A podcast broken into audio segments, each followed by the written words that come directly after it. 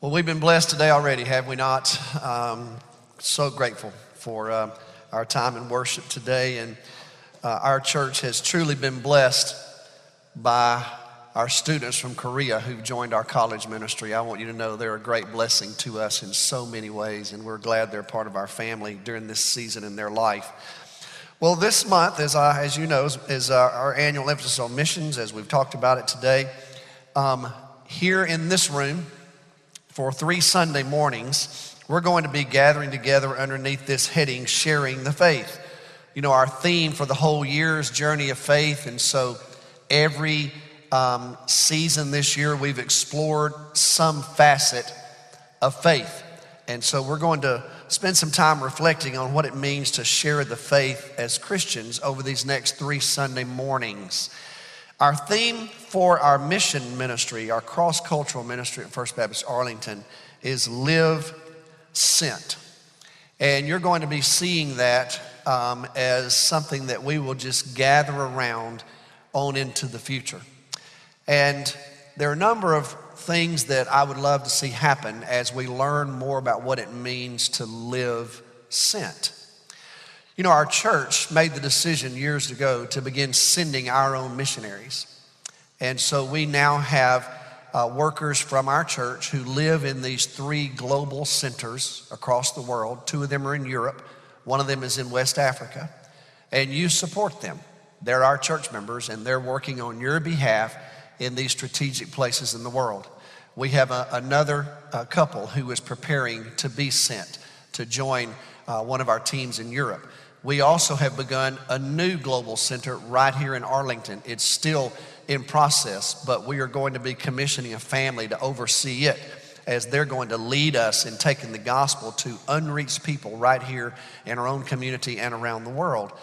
And so, in order for you to be commissioned and sent by First Baptist Arlington, there's a pretty intense process you have to go through. For example, I brought with me the training manual that we use. Um, it is entitled Panorama, and it is a collection of, of materials. Several of us have authored um, uh, materials in this book, but it's over 600 pages, and it's actually a year long study. And so, all of our workers that are sent, they spend a year at least in training, and they learn about what it means to embrace this calling in their lives.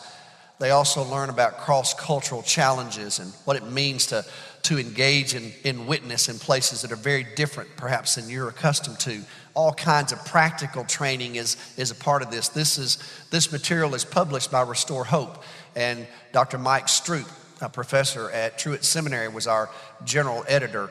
Cliff Lusk, who works at Restore Hope, he serves now as the managing editor of this material.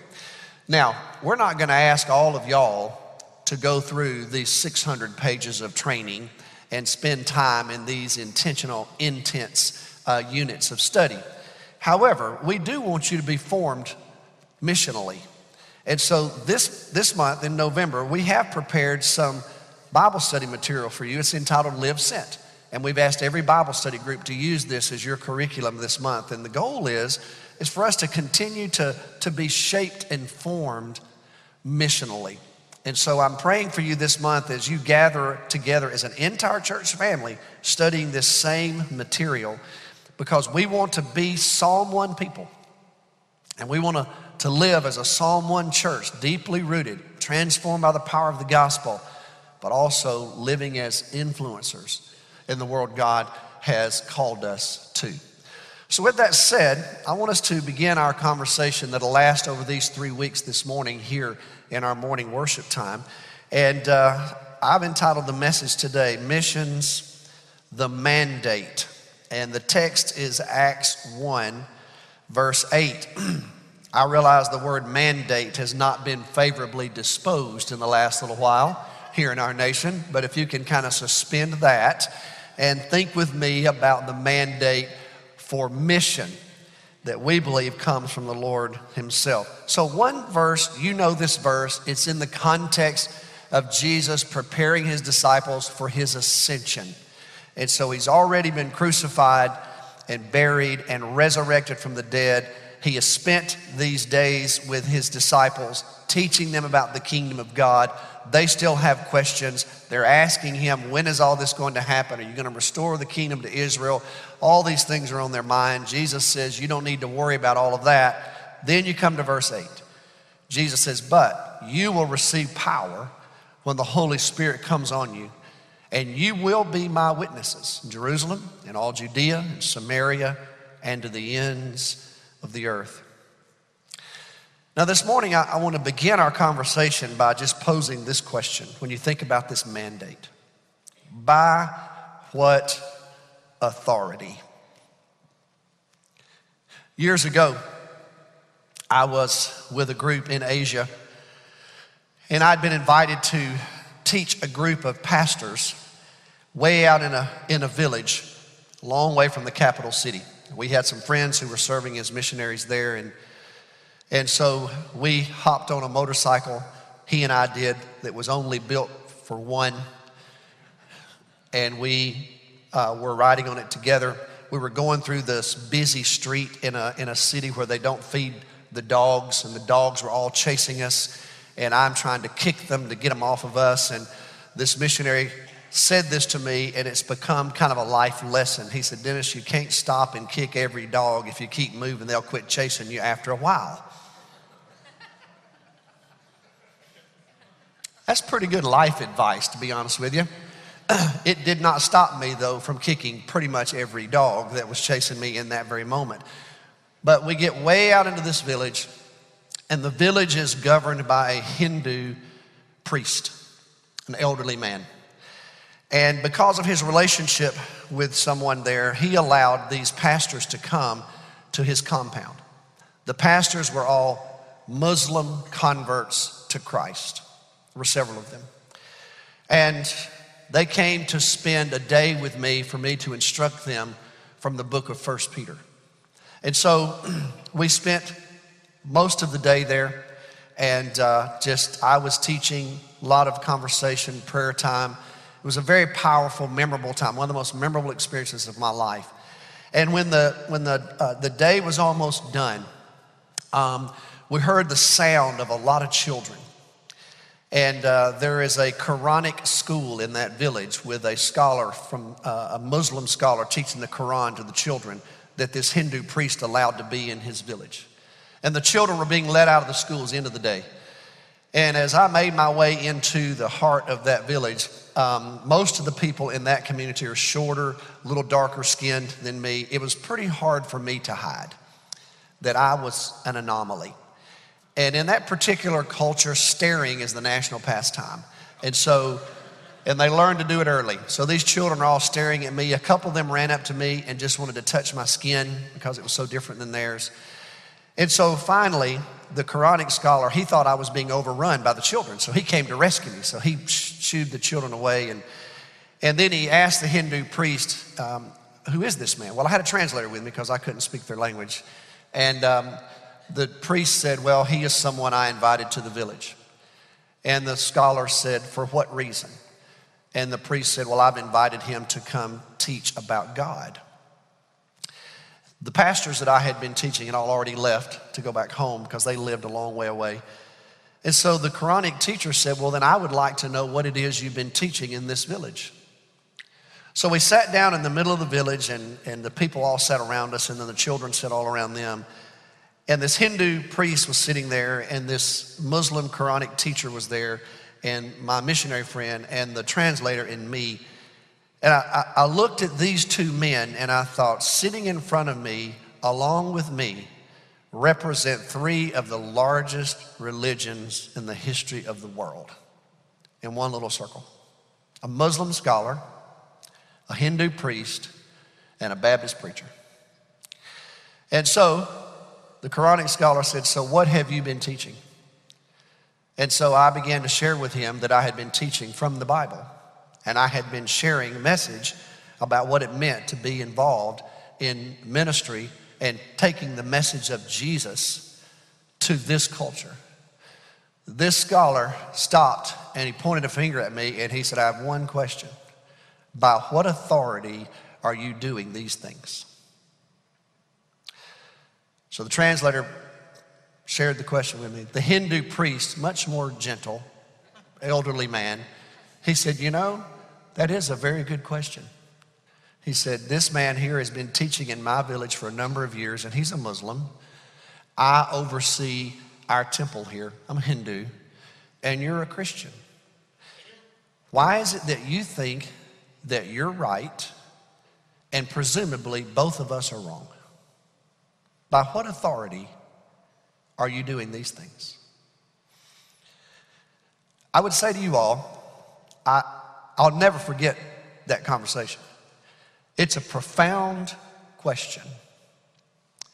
It's a question that lingers in the air for us right now in our own culture. By what authority do we as Christians make the claims that we make? Why is it that I was able to communicate something very directly to these two men and believe it with every fiber in my being? By what authority? Why is it that I am standing right now in the midst of a very complex cultural moment in my own country? That I still believe I have that same authority right here in Arlington, Texas. By what authority? It's a, it's a provocative and profound question. One of the brilliant minds and a man who lived his life incredibly well to the very end and influenced a generation or two of ministers like me is John Stott, who's gone on to be with the Lord, this very wonderful missiologist and Anglican preacher and teacher. Let me read to you a quote from one of his articles on mission. He says, Millions of people in today's world are extremely hostile to the Christian missionary enterprise.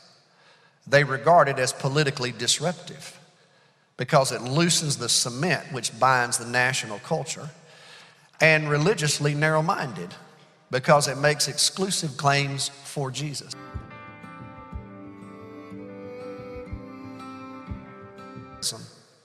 And the attempt to convert people to Christ is rejected as an unpardonable interference in their private lives.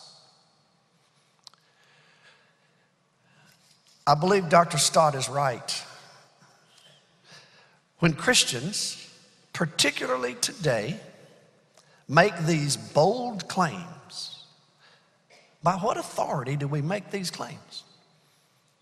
And are we on good footing? Do we still have the right to make the claims that we make? It remains a profound question. It was a profound question in the first century. It was no less controversial then than it is now. Let me remind you of what Jesus said, and this is the very passage of Scripture that I quoted to this Quranic scholar. I had my New Testament with me I'd been teaching First Peter. And I asked him, I said, Do you believe the Injil is the Word of God? And he said, Yes. He said, The prophet said we should read it. Injil is the New Testament. I said, Well, let me read you something that Jesus himself said in the Injil. And I read Matthew 28, verse 18. Jesus came to them and said, All authority in heaven and on earth has been given to me. Unequivocal, clear statement.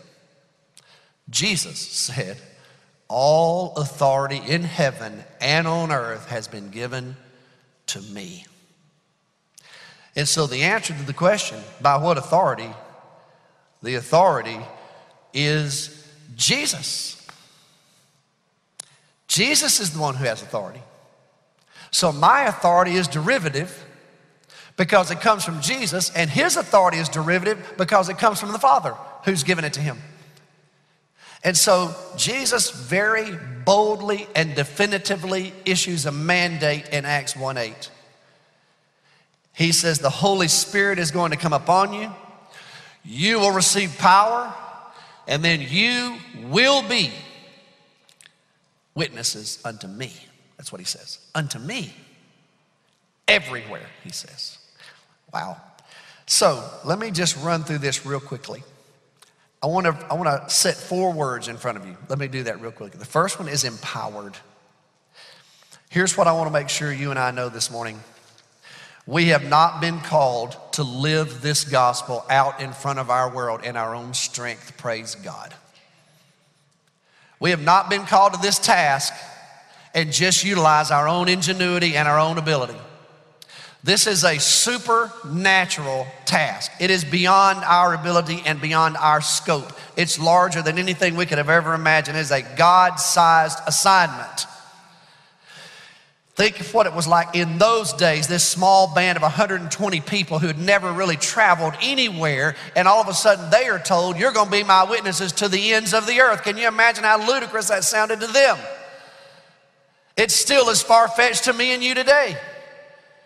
When you think about the challenges, the complexities of trying to get the gospel to the ends of the earth in 2021, imagine how far fetched that sounded in the first century. But I am right now standing in the ends of the world when those men and women receive this message. True?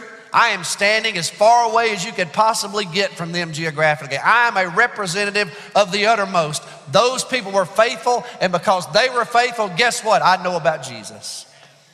You think I ain't gonna thank him when I get to heaven? I'm gonna spend a whole lot of time going up to him and say, Man, thank you. Man, thank you. Wow, you mean you lived before me and you helped bring, thank you. We're standing a long line of people who were empowered. And so the Spirit of God is given. Matter of fact, next page in your Bible, the Spirit of God is given, right? And the next thing you know, Simon Peter, who two months, almost a little less than two months earlier, wouldn't even admit to a young girl that he knew Jesus, is standing in downtown Jerusalem preaching the gospel. What's happened? The Spirit of God has happened. That's what's happened. He's been empowered. We're transformed by that power. And these people right here, they were willing to live and die for the gospel, and that's exactly what they did. You and I are empowered with the same Spirit of God today. Second, engaged. It's not enough to know it. It's just not enough to know it. It's not enough to believe it. It's just not enough to believe it. We have to engage in it. What is a witness? What's the definition of a witness? But what is a witness? What do you think, first of all, a witness is? They've seen something, right? And then what? Tell about it, right? Isn't that what a witness is? I mean, when, they, when, when a witness is called in a courtroom, isn't that what happened? Well, what did you see? Well, here, here's, here, here's what I saw. I'm going to tell you what I saw, right? A witness is somebody who sees it, who knows it, and who's willing to talk about it. Well, guess what? Jesus said, You will be my witnesses, not just my believers, not just people who accept all of this, but people who are actually willing to let others know about it. Jesus challenged them, and he challenges us to be witnesses to who he is and what he has done. Third word, everyone. Who's supposed to do this? Well, Peter and Paul and John, you know, all the holy guys, right? They need to be out there sharing the gospel, and this world will be a better place, right? If, if, if, some of these pastors would get off their rear end and start doing their work, maybe we wouldn't have the mess we have, right? If some of these professional, paid professional, holy people be doing their jobs.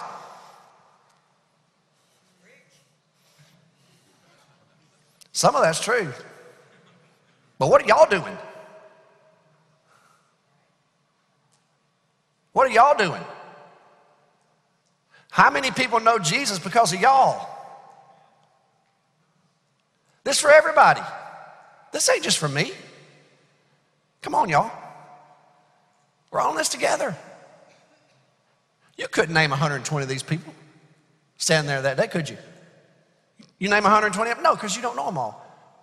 Who started the church at Antioch? The most influential church in the first century, sent the first missionaries, began the whole missionary movement. Who started that church? We don't know. You know what the Bible says? Some men. Come on, Luke, dude. We want to put a plaque out front and put their names on it. Who, who started the church? Just some men. Who started the, what about Rome? The most significant city in Western civilization. A church gets planted there. Who planted the church at Rome? We don't know.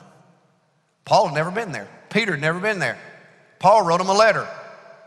Some people think Peter established a church in Rome. We read Romans 15 and 16. Paul greeted everybody and their dog. They didn't mention Peter. I could promise you, if Peter was in Rome, Paul would have mentioned him, don't you think? Who started the church in Rome? We don't know. Somebody, one of y'all, just some people who were taking the gospel. They took this seriously, took the gospel. Listen, y'all, it's everyone. And then here's one other word it's everywhere. It's everywhere. Doesn't matter where we are, it's everywhere. Jerusalem, Arlington, Mansfield, Fort Worth, Grand Prairie.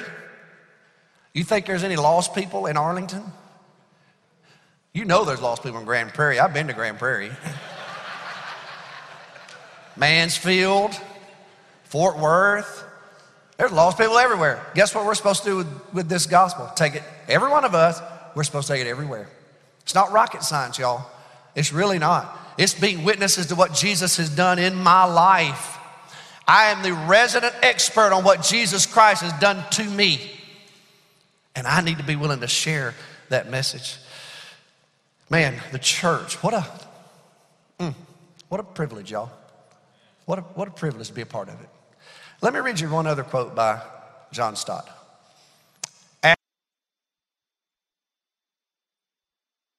In his commentary on Acts, here's what he says He says, The exercise of power is inherent in the concept of a kingdom, but power in God's kingdom is different from power in human kingdoms. The reference to the Holy Spirit defines its nature. The kingdom of God is His rules set up in the lives of His people by the Holy Spirit. It is spread by witnesses, not by soldiers, through a gospel of peace, not a declaration of war, and by the work of the Spirit, not by the force of arms, political intrigue, or revolutionary violence. At the same time, in rejecting the politicizing of the kingdom, we must beware of the opposite extreme of super spiritualizing it as if God's rule operates only in heaven and not on earth. The fact is that Although it must not be identified with any political ideology or program, it has radical political and social implications. Kingdom values come into collision with secular values, and the citizens of God's kingdom steadfastly deny to Caesar the supreme loyalty for which he hungers, but which they insist on giving to Jesus alone. We're members of a kingdom, it's a different kind of kingdom. And our world needs to know about it. So, you know what you and I need to do? We need to live sent. It's not just Gabe and Seda, Guillermo and Emily, Ryan and Sarah. It's all of us. it's all of us. We're all sent. Let's live sent. May it be so. Let's pray together. Father, we, we thank you, Lord, for this mandate, not a suggestion but a powerful challenge from none other than Jesus himself to be witnesses. Every one of us, everywhere. Lord, I pray that you'll help us to live up to that challenge. And may we see the kingdom expanded because of it. And we pray in Jesus' name, amen.